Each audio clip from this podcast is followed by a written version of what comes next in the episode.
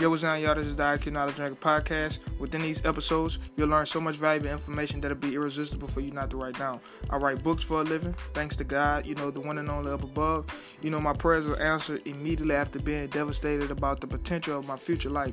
Oh, and to the haters, if you're so curious to know why I use quotations so much, it's because before I became an author, I always felt as if I was uneducated, which obviously was true. So when I read from Winston Churchill that it is a good thing for an uneducated educated man to read a book of quotations, I noticed how everything started making much more sense to me.